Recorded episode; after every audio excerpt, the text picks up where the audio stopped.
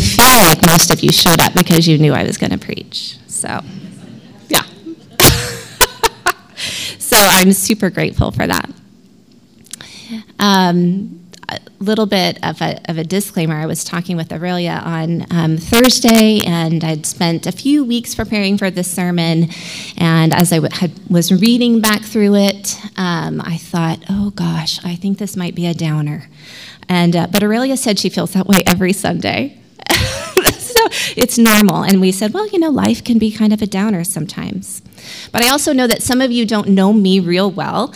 And so I want you to know that my everything that I say here today comes from a place of um, compassion and desiring mercy and really just self reflection. So, hopefully, something I say um, resonates with you, and if not, just, you know, let it go. Um, so, my personal theology has changed drastically over the past 10 years, and quite frankly, lately I don't find myself real drawn to reading the Bible. Um, but I got scheduled uh, to preach, thank, uh, you know, very gratefully. And our church follows the lectionary, which is made up of scripture, which comes from the Bible.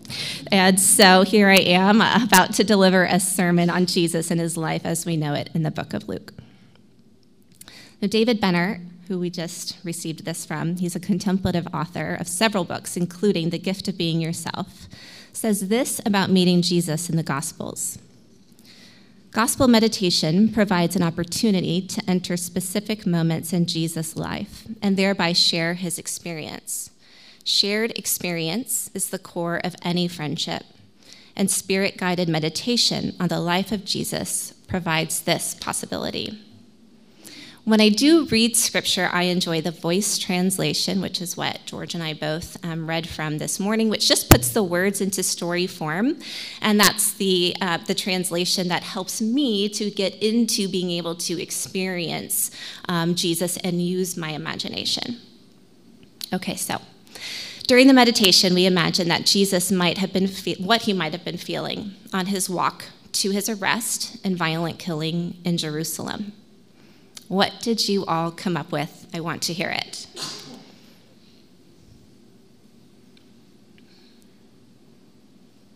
Nothing. Feelings. What? It's a hard road. Yep. I think um, for me, I came up with anxious, afraid, grieved, nervous, determined, reflective. I imagine him feeling out of sorts, even while fulfilling his purpose. I think of him reflecting on his mission and proclaiming the good news that the kingdom of God is near. He did that over and over and over, and wondering if he had gotten through to his disciples and followers. And then his disciples clearly don't get it. And people want to follow him, but he wonders if they truly understand the cost involved.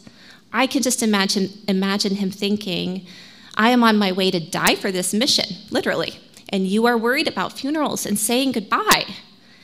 And when I step into this story like that, when I put myself into his shoes, I can understand his seemingly brash responses to his disciples and his starstruck followers, right? Like sometimes we read the scripture and it's like, Jesus, what are you saying?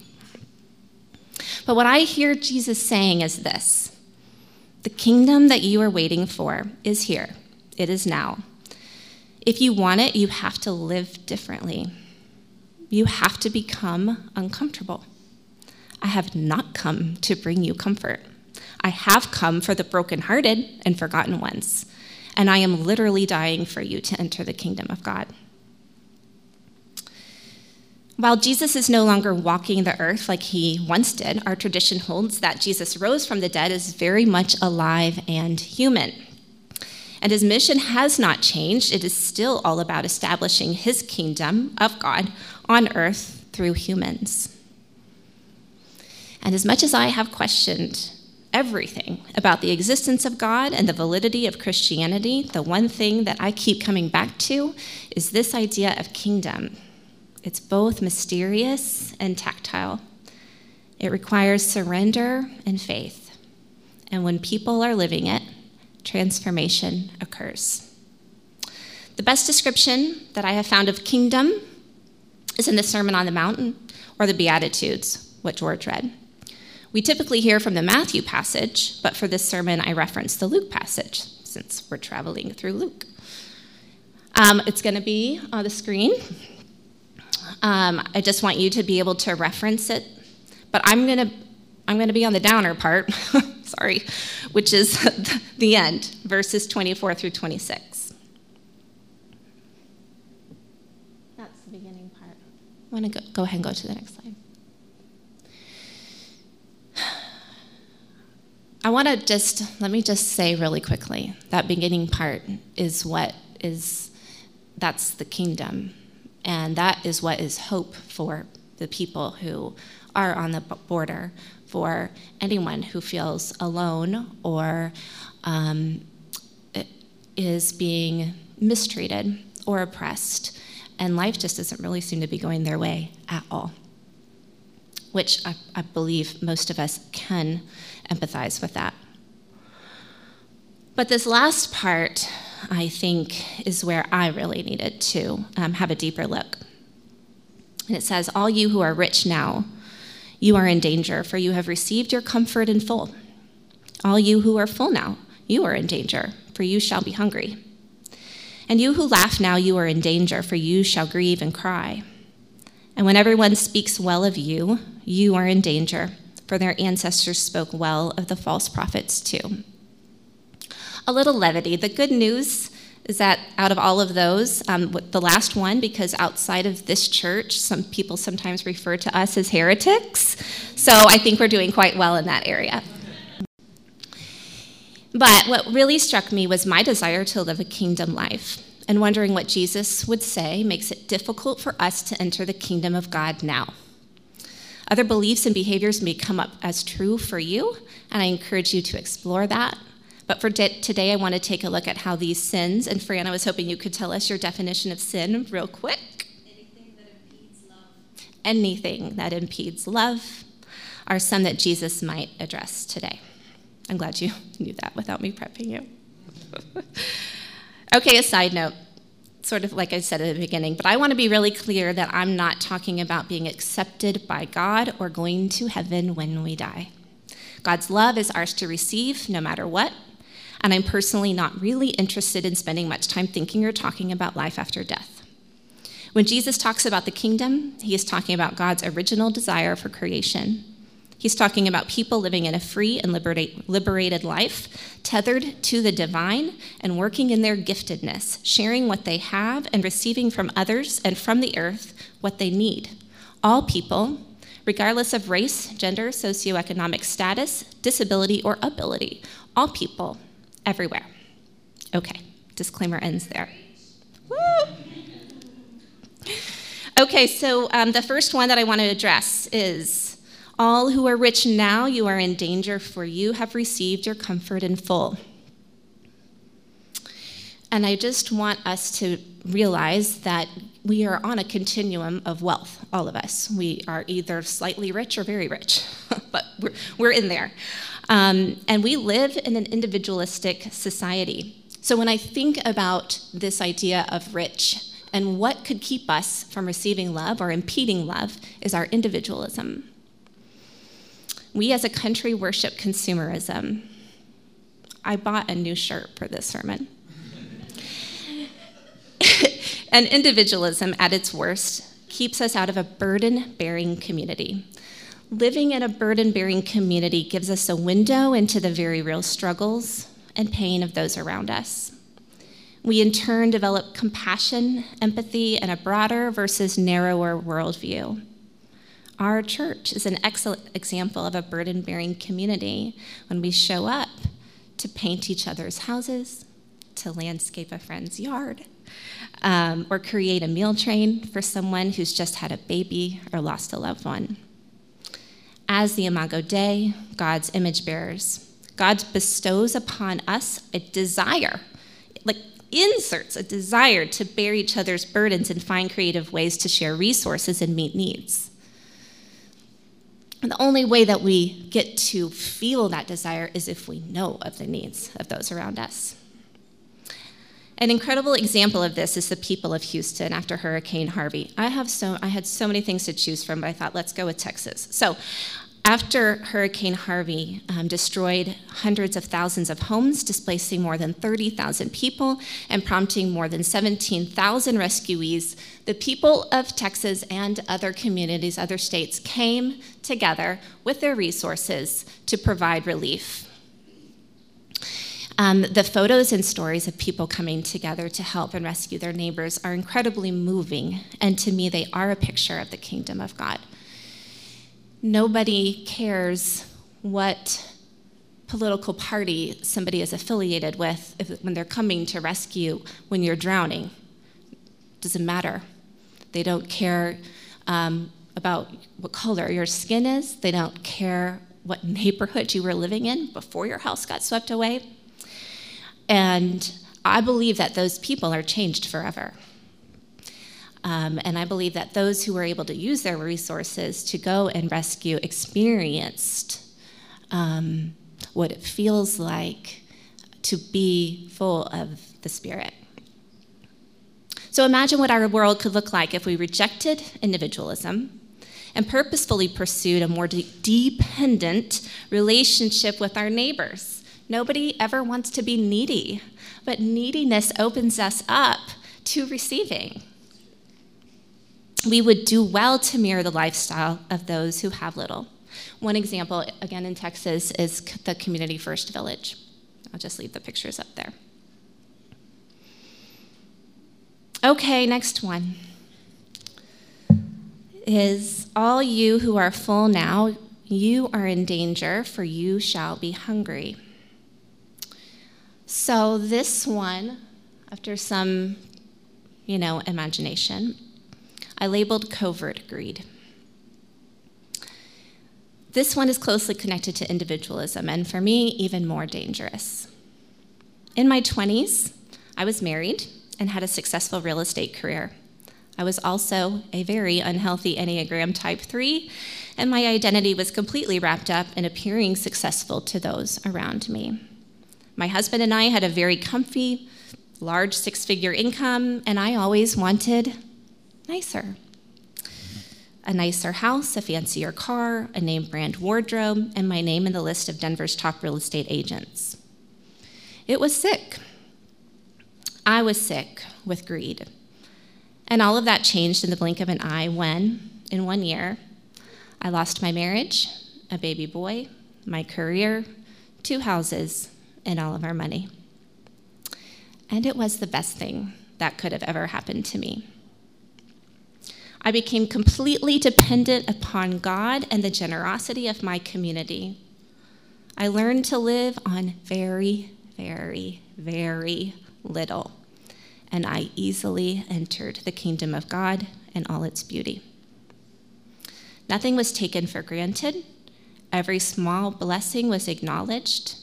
It was absolutely glorious. And I'm guessing some, if not all of you, have been there and some of you may even be there now. I know it is difficult, and that fear can creep in when the bills outweigh the bank account.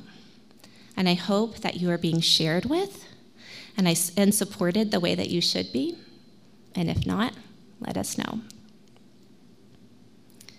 Eventually, the point came when I knew it was time to be more financially stable and challenged at work. It is hard to explain the trepidation that came with accepting a tremendous pay raise. I was worried that it would affect my deeply moving and inspiring spiritual life. And perhaps it has. Because I find myself astonished at how I want to hold on to my paycheck and how much time I invest planning how I will spend my next bonus. It all seems so normal. Everybody does that, right? But the truth is, it is covert greed because I'm giving and I'm serving, but I'm still hoarding. So I know what Jesus meant when he said it's easier for a camel to fit through the eye of a needle than it is for a rich person to enter the kingdom of God. Because we have to enter the kingdom like this. And that means that we have to be willing to lose all that we've gained. And who of us is really willing to lose everything? Okay. And finally, all you who laugh now, you are in danger, for you shall grieve and cry. Well, this one stumped me because I love to laugh, and I think laughing is fantastic. And doesn't it mean that we have joy in our lives when we laugh? So, what is Jesus actually saying here? Could he be referring to those who laugh carelessly about their status? Who laugh because they're in a position of power?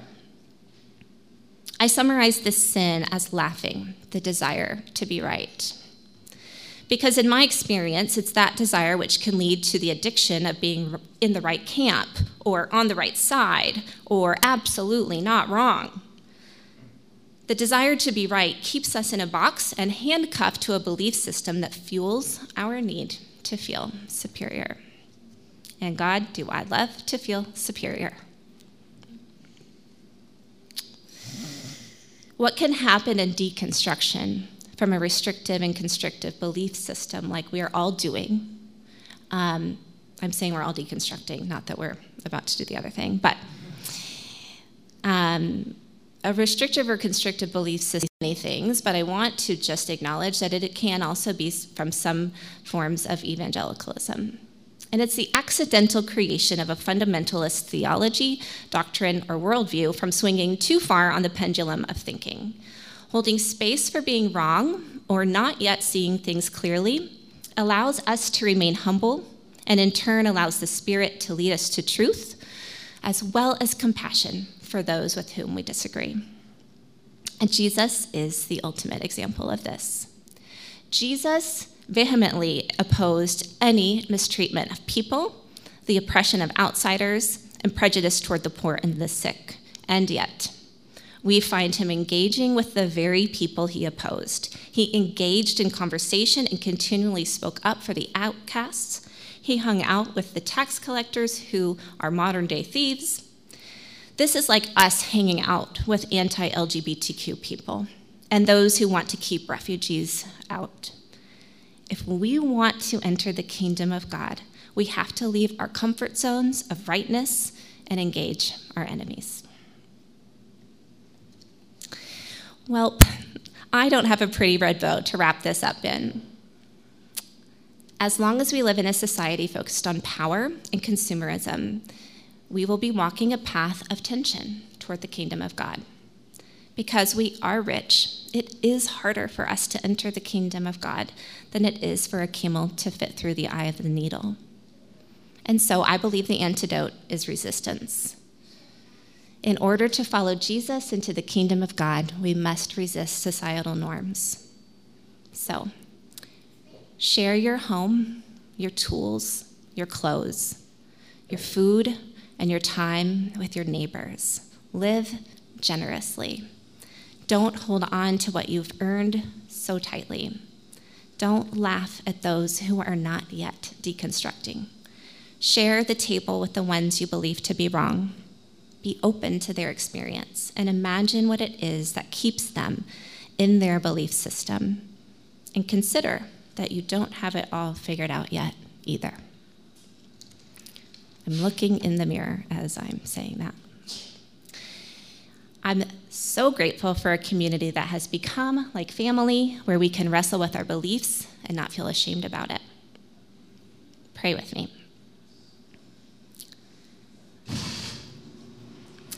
God, thank you for having mercy on us.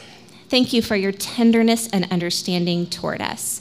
Be with us as we meditate on the way of Jesus and put into practice the resistance of societal norms, and help us recognize the kingdom life when we experience it. Amen.